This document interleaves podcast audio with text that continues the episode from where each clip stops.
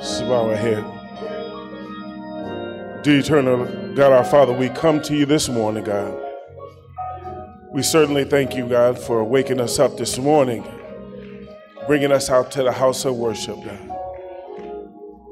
We pray, Heavenly Father, Lord, that your word will fall fresh in this place. That, God, we might understand the value of your word, Father. My prayer is that we will be doers of your word and not just hearers, Father. I pray that lives will be changed, hearts might be receptive, and that, God, if there's anyone here that's without you, Father, that, God, they would receive you this morning, God, the perfect gift that you are. Touch us, God, and we shall be touched. Move us, and we shall be moved, God. Let us make room for the preaching of your word, Father. It is in the name of our Lord and Savior Jesus the Christ. In Jesus' name we pray. Amen and thank God. Merry Christmas again on this Christmas Eve. It's the day before Christmas. It's a time of great excitement can remember as a child starting to get ramped up about December 20th. Right about now, I'm all over the place as a child. Couldn't wait for Christmas Day. And I recall Mama would always allow us to open a gift a little early. And I remember just reflecting on those times as a child, the excitement that I had as a, as a child when it came to Christmas time. But I've come to discover that over the years, that excitement has diminished somewhat. Just not the same as it was when I was a child seemed the older I got,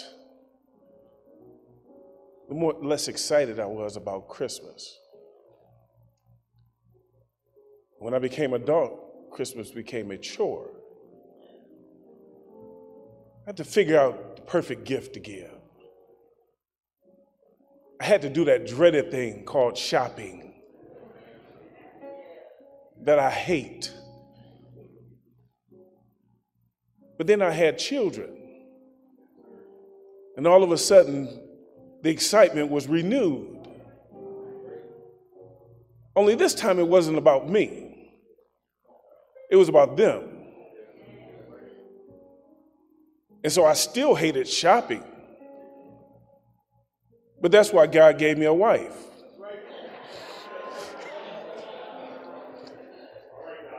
That likes to shop. You don't believe me? I just gave her my credit card the other day.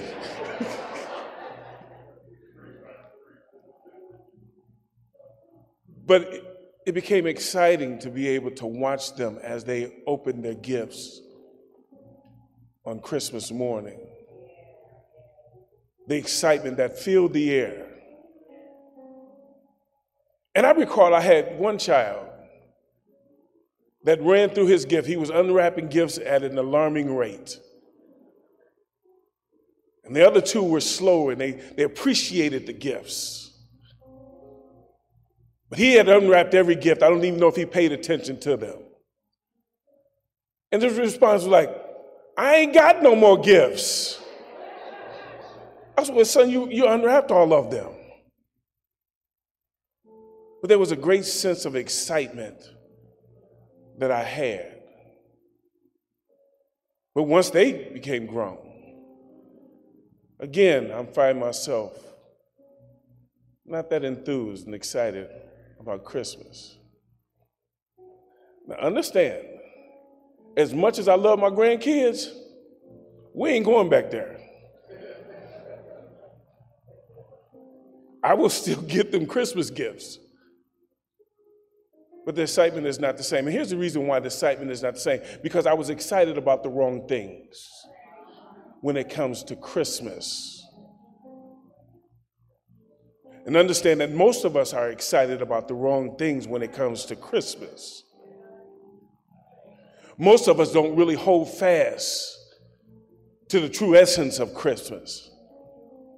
Because you do realize that we have two different Christmases, right? There is the secular Christmas, and then there is the religious Christmas. Secular one is the one that we fall in love with. And no, I'm, I'm, I'm going to take my text. I'm going to take my text. Our text will come from the Gospel of Luke, the second chapter. That was part of my introduction.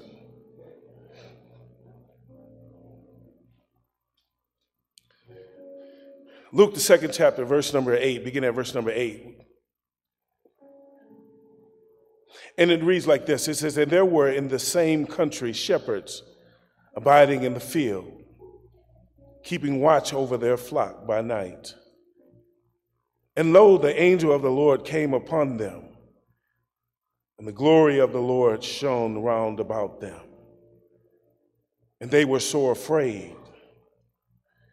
And the angel said unto them, Fear not, for behold, I bring good tidings of great joy, which shall be to all people. For unto you is born this day in the city of David a Savior, which is Christ the Lord. And this shall be a sign unto you. Ye shall find the babe wrapped in swaddling clothes, lying in a manger. And suddenly there was with the angels a multitude of heavenly hosts, praising God and saying, Glory to God in the highest, and on earth peace and goodwill towards men. And it came to pass as the angels were gone away from them into heaven the shepherds said one to another, Let us now go even to, unto Bethlehem and see this thing which has come to pass, which the Lord hath made known unto us. And they came with haste and found Mary and Joseph and the babe lying in the manger. When they had seen it, they made known abroad the saying which was told them concerning this child. And all they that heard it wondered at those things which were told them by the shepherds. And Mary kept all these things and pondered them in her heart. And the shepherds returned, glorifying and praising God for all the things that they had heard and seen. And it was told unto them from this passage of Scripture, we'd like to take for a sermon title, Twas the Night Before Christmas. We have a tale of two Christmases. As I mentioned, there's a secular Christmas. And here in the United States, this Christmas has been largely commercialized. It is associated with shopping and gift giving, decorations and festivities, often emphasizing the commun- consumption of material wealth. This version of Christmas centers around a figure by the name of Santa Claus or Saint Nick. And it focuses on the exchanging of gifts holiday sales and creating cheerful and festive atmosphere. It's families coming together and sharing the warmth of Christmas, the giving of gifts, the eating of good food, the celebrating family and togetherness. It sounds good. But then there's the religious aspect of Christmas. This aspect of Christmas commemorates the birth of Jesus Christ. It celebrates the Savior's arrival and emphasizes the same theme of hope, joy, love, and of peace. We're in church service today to celebrate Jesus Christ and his coming into the world. But understand that if you're in the right church, every church service will celebrate the birth of Jesus Christ. Because the birth of Jesus Christ is a part of the gospel message. He came down through 42 generations, wrapped in swaddling clothes, lying in a manger. And he go all the way, all the way to the cross and the resurrection. So, so, so if you're in the right church, every Sunday is a Christmas Sunday. Every Sunday we commemorate and we're grateful and thankful of what God has done through the sending of his son, Jesus the Christ. The Bible said that in the fullness of time, Christ came into the world. In other words, this, this is all a part of God's ultimate plan to save humanity. Because Jesus could not die unless he was born. So, this is all about the redemptive practices of Christmas. But as I often remember, twas the night before Christmas. I remember being in kindergarten and hearing my teacher recite this poem. This, this is one that invoked a great excitement within me. It, it was one of the first times that as she was reading, I could visualize what she was reading in my mind. And I can recall going home for Christmas break and on Christmas Eve listening for the pitter pat of the reindeer on the roof. Excited, waiting to see, see if I could hear Santa coming. I was excited about it to the point to where it was difficult for me to go to sleep. Well, ultimately, I did go to sleep, only to wake up to toys all over the living room. And I remember thinking in my mind, Santa came and I missed him. But I was excited about the gift that he left me. This is leading to something. Because every last one of the gifts that I've received is in some landfill somewhere. Every gift that I've received is no more. But here in this text, we see the greatest gift that was ever given to you and to me. My question to you are you excited about it?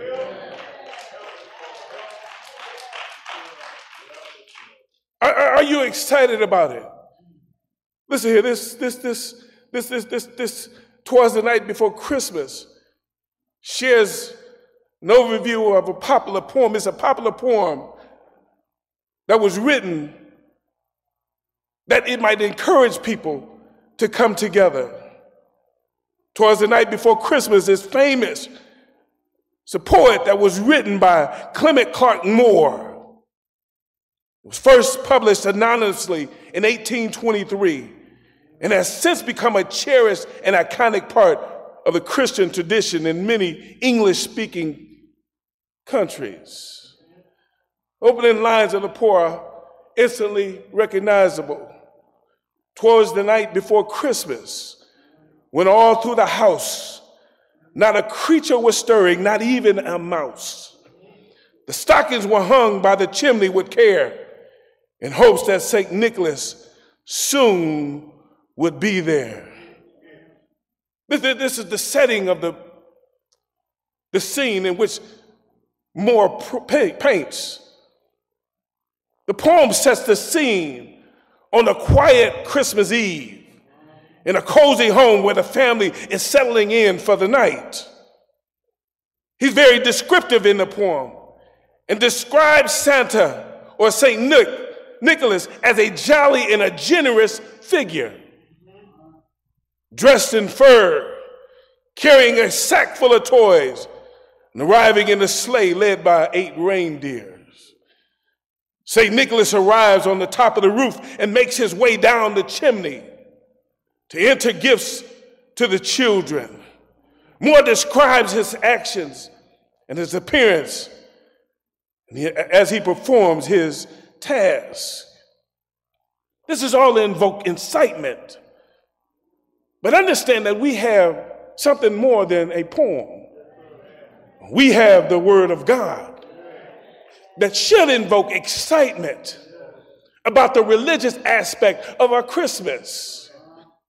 We've all bowed, we've all bent to the Christmas story, the secular Christmas story. Many of you don't, don't, don't, don't want to tell little children that there is no Santa Claus. And if you're still grown and you're still believing in Santa Claus, I'm sorry to bust your bubble.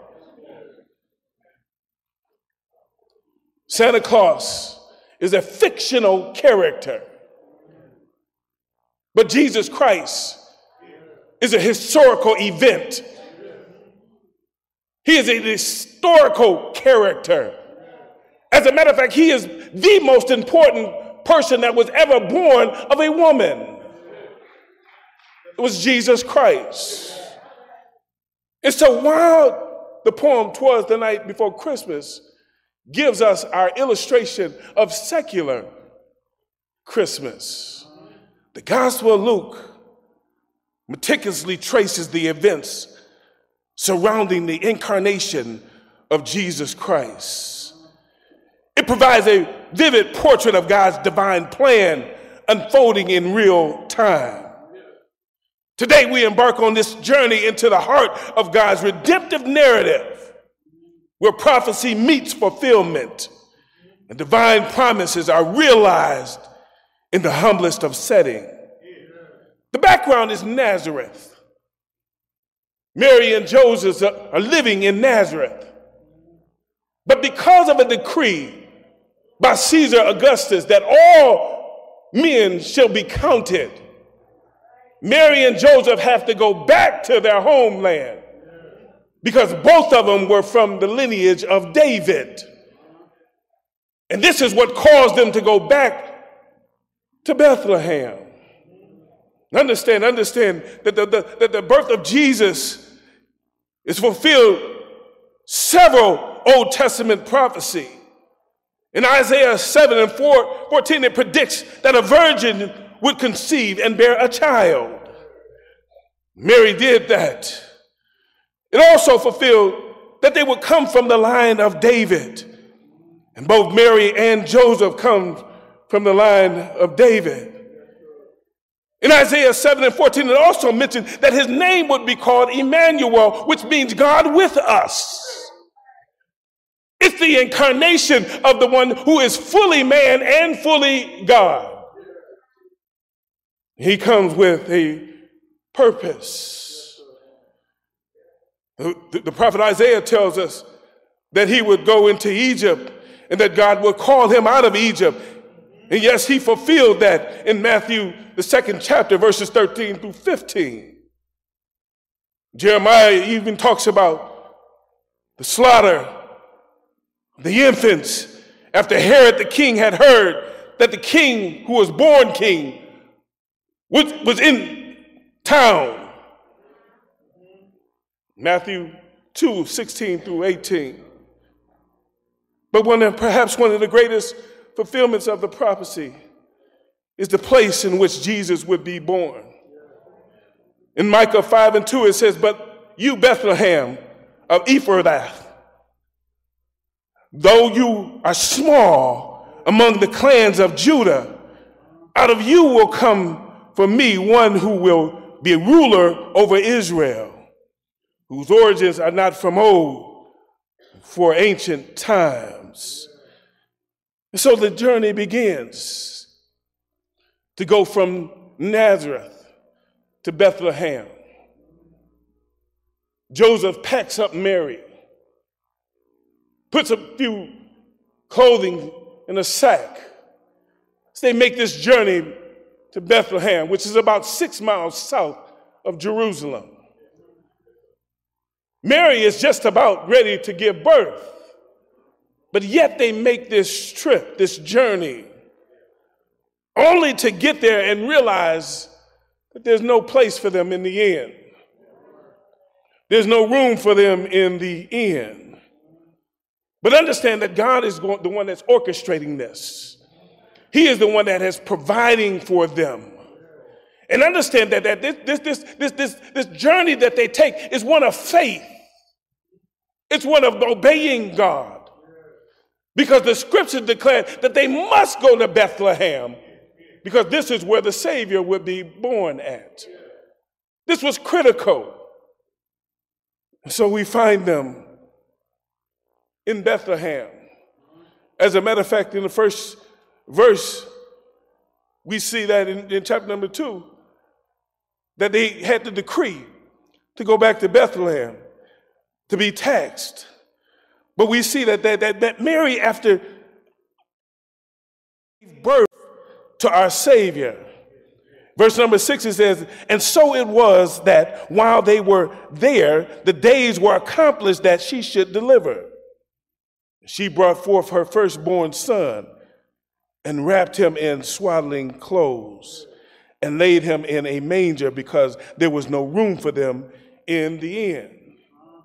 So to be wrapped in swaddling clothes, to be born in a stable, because there's no room in the hotel for you. To be placed in a manger, which was just a trough that animals ate from. To be wrapped in swaddling clothes gives the indication that this life that he would live would be one that will be lead to death.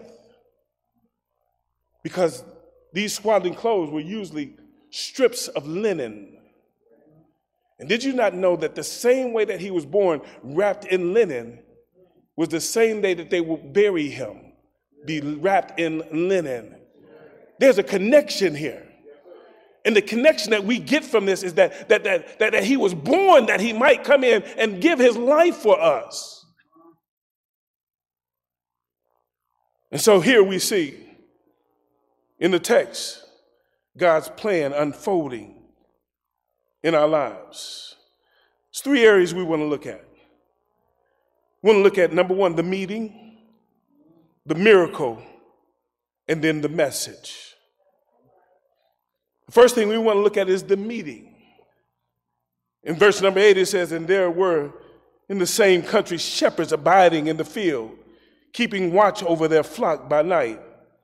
And lo, the angels of the Lord came unto them and the glory of the Lord shone round about them, and they were sore afraid. The first thing we need to see from this is that, is that God did not come to the religious right. God, God, God did not come to Republicans or the Democrats. God did not come to the people that's in the pews. He came to the folk that were out in the field working and tending sheep. And understand that, that, that God wants to use all of us in a capacity for ministry work. And, and, and God wants to use folk that are already working. You see, because there are a lot of Christians that right now are collecting spiritual unemployment checks. You just in here sucking up all the goodness of God, and you're not doing anything for the glory of God. So, so, so, so what we see this meeting, he meets those that have a work ethic. Understand the life of a shepherd is a lowly position. It, it, it's a profession that, that, you didn't raise your, your kids say, you're going to be raised to be a shepherd. Why? Because shepherds had a low down, very dirty job. I'm pretty sure shepherds cussed. Shepherds perhaps drank So what, what, what is this telling us? That, that, that God comes to the lowly ones. He comes to ones that were without.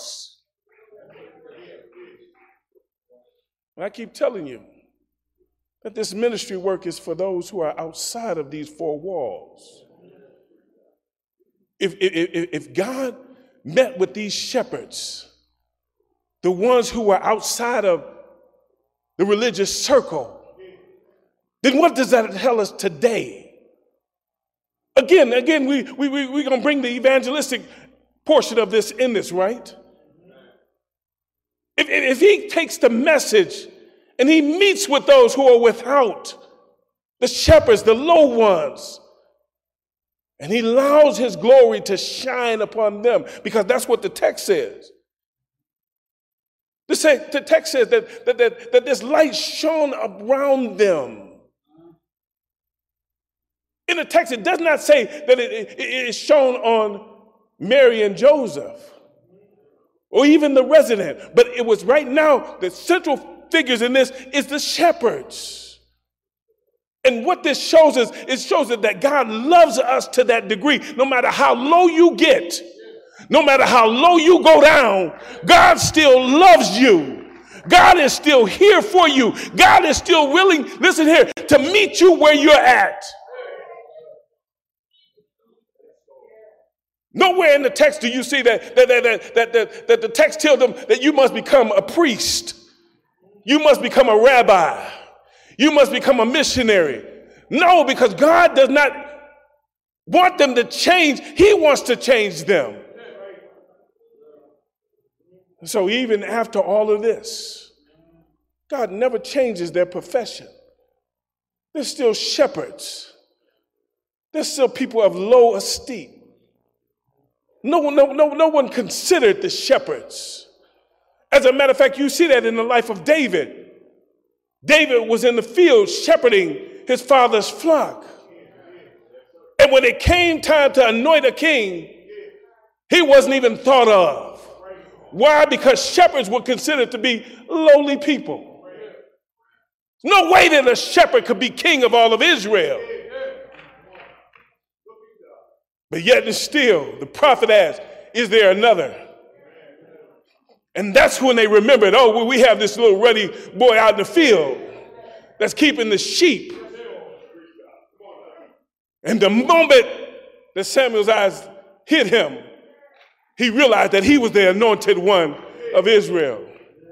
This is, this is critical. This is critical because David, perhaps one of the greatest kings that Israel had ever seen, it was said that his descendant would establish a kingdom that would live forever. This was uh, fulfilled in the life of Jesus Christ.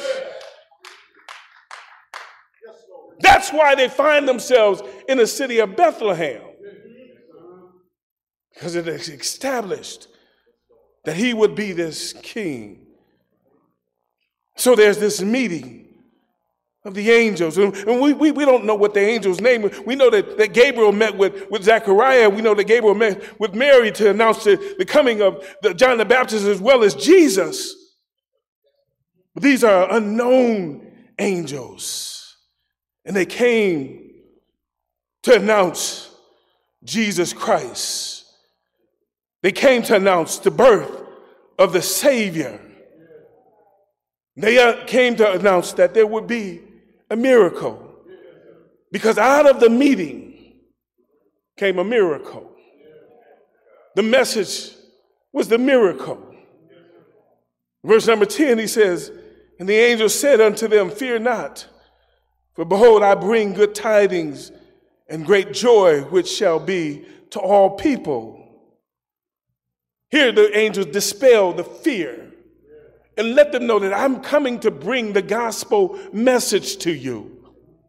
I'm coming to bring good tidings to you of great joy and peace and goodwill to all men. Verse 11 says, For unto you is born this day in the city of David our Savior, which is the Christ our Lord. And he said, This is the sign. He said, This shall be the sign unto you. Ye shall find the babe wrapped in swaddling clothing, lying in a manger, exactly how the text tells them that it would be. And suddenly, there was an angel in the multitudes, the heavenly host, praising God and saying, Glory to God in the highest, and on earth, peace and goodwill towards men. Now, here, here, here's the interesting uh, thing about this that, that this is a sign. The miracle is the virgin birth. Now, now, now understand that, that, that, we know that there was a, many of women who were barren and yet gave birth. We know that there was even women who were beyond childbearing age that gave birth. We know that, that, that Sarah was well beyond childbearing age, but yet she gave birth. That was a miracle. It was a noted miracle. And then, and then, then, then there was there was Zachariah's wife who was beyond childbearing age, but yet she gave birth. This was a miracle. And we've seen that before. But we've never seen a virgin birth before. Listen, I, I can only imagine that when they receive the news, they say, this just don't make sense. But understand that the virgin birth is important to the gospel message. And here's the reason why. Because the virgin birth tells us that, that, that Jesus didn't have Joseph blood running through him. That Mary was an incubator that the Holy Spirit had impregnated her. So therefore he did not have a sin nature. Therefore he became the perfect sacrifice. If he had been marred with sin, there was no way he could have given his life for humanity. The miracle was in the virgin birth. And God knew this beforehand. It had been prophesied back in the Old Testament. God knew that they, there was no way that Joseph could have been his daddy. Because if he had been, he would have been sinful just like us. This was a miracle that only God could do. God orchestrated this whole thing. God, God had this in mind even before the foundations of the world. God had it in mind. God knew what he was going to do. The moment jo- uh, that, that Adam and Eve sinned in the garden, he already knew that he would send a savior. He would send someone who would deal with the sin of mankind. That would come and take away the sin of mankind. That's the miracle. That's why salvation is the greatest miracle of all time. The fact that God was able to save a wretch like me, He was able to wash away my sins and cast them into the sea of forgiveness, that He does not deal with me according to my sin, but according to His grace. According to His grace, He deals with me now. Why? Because Christ, through the miracle of this virgin birth, dealt with my sinfulness. He took all of my sin upon him. But this is the miracle of this virgin birth. He had to be born sinless that he might be able to give us an example. Because not only was he born sinless, Jesus Christ remained sinless throughout his entire life.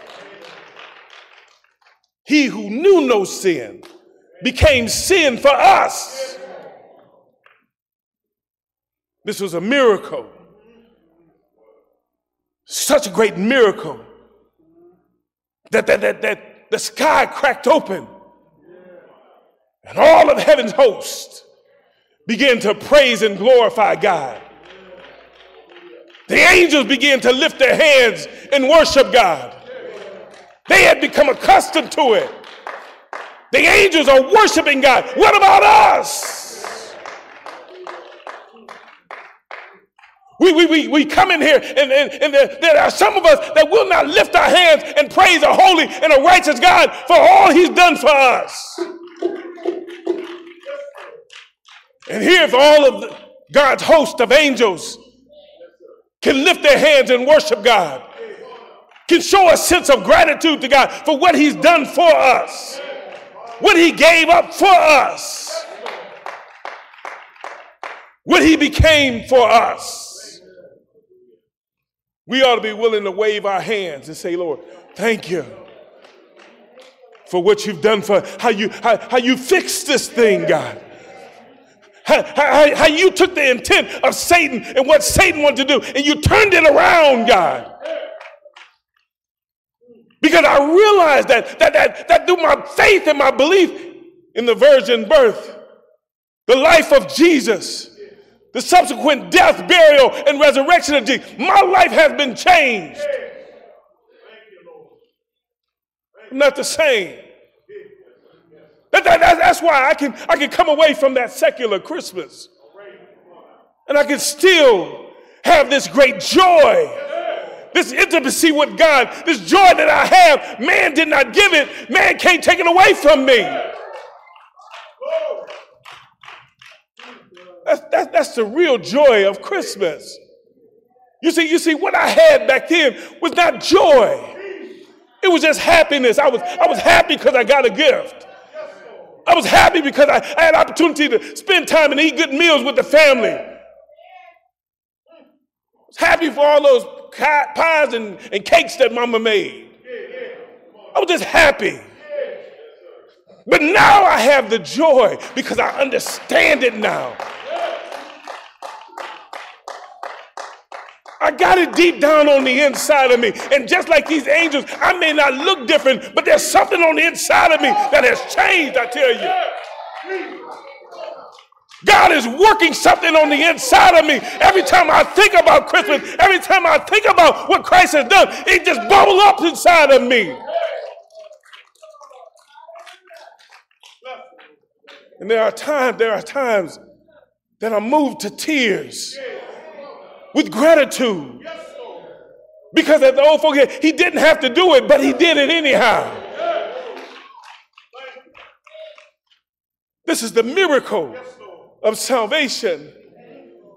So we have our meeting, we have our miracle, but then there is a message the message that is proclaimed by the shepherds.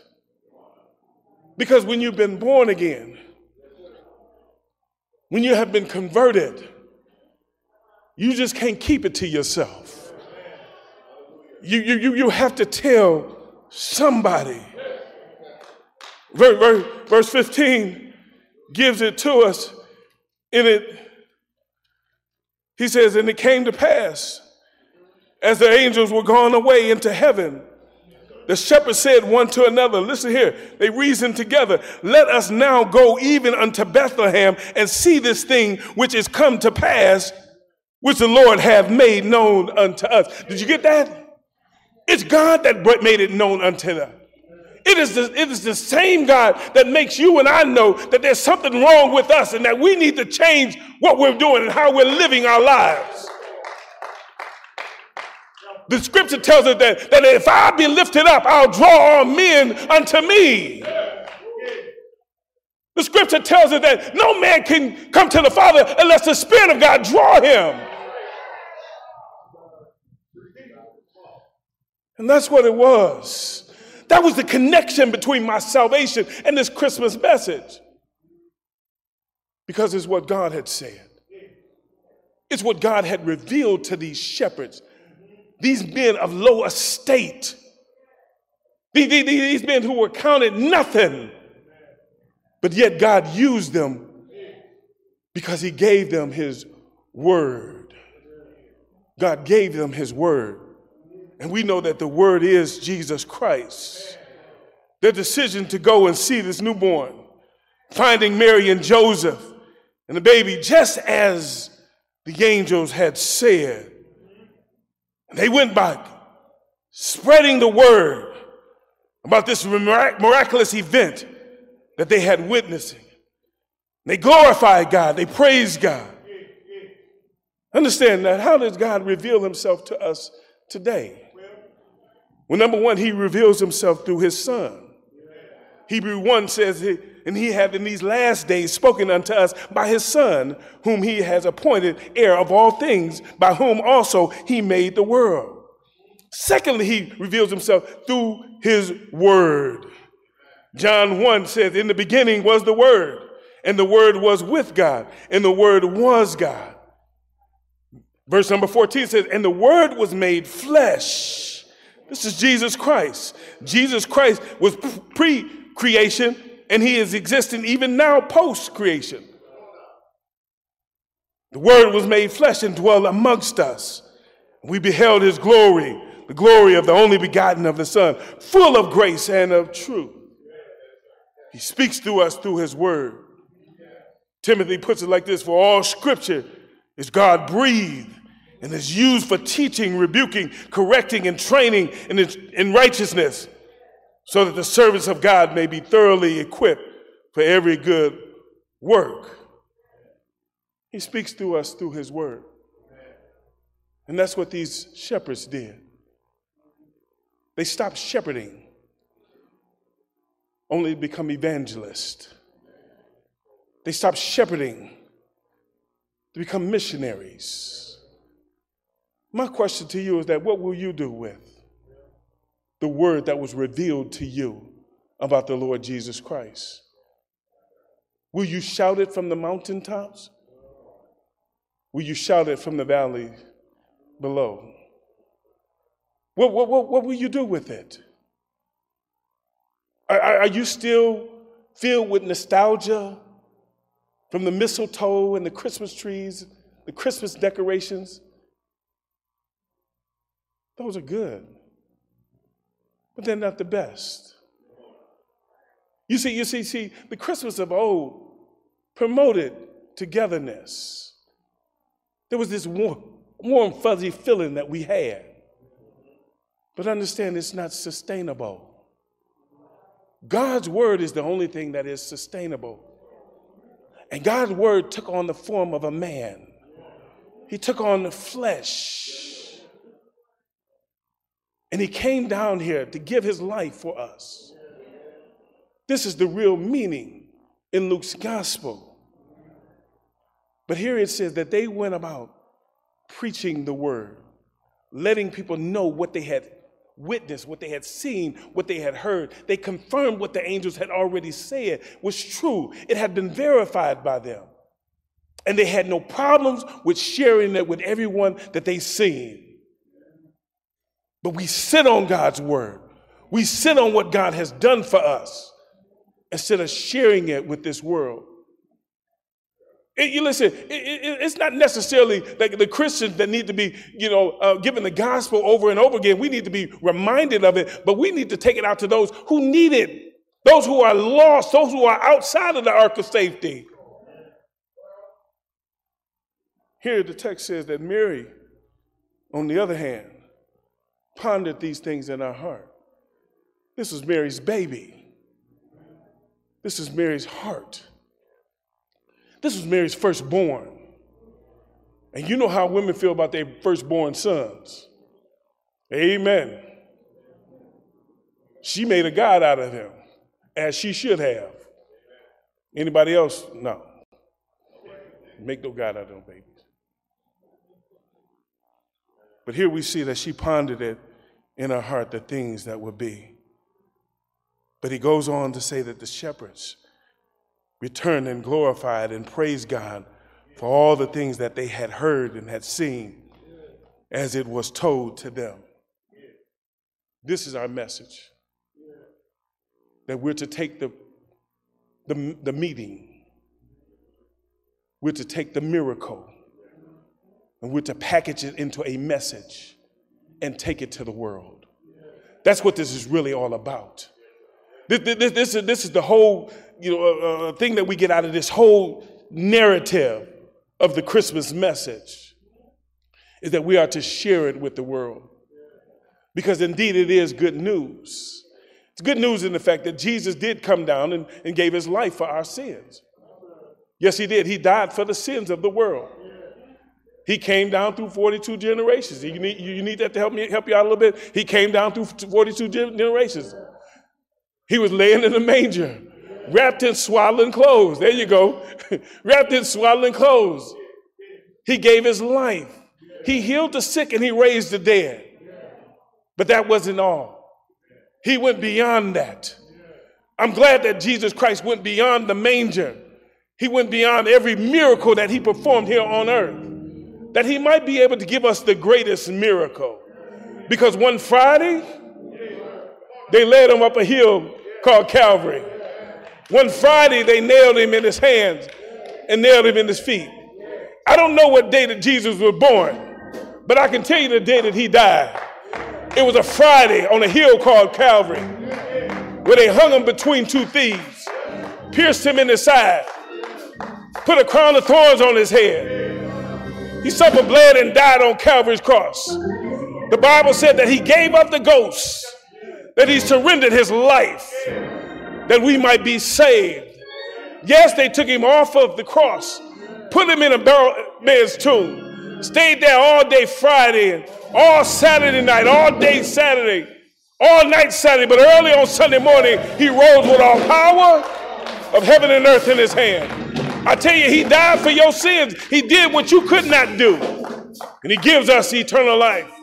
We have the gift of eternal life. That's the gospel message. But he's not done because he's coming back again. They're, they're, to say he's going to crack the sky and he's going to shout the voice of the archangels. And the dead in Christ shall rise. Then we which are alive and remain shall be caught up together with him in the cloud. I'm looking for that great getting up morning. There'll be no more tears, be no more death, be no more hospitals, no more fire, no more police department, no more Donald Trump. I, did I say that? He's coming back again. We thank God for it. Please stand to your feet.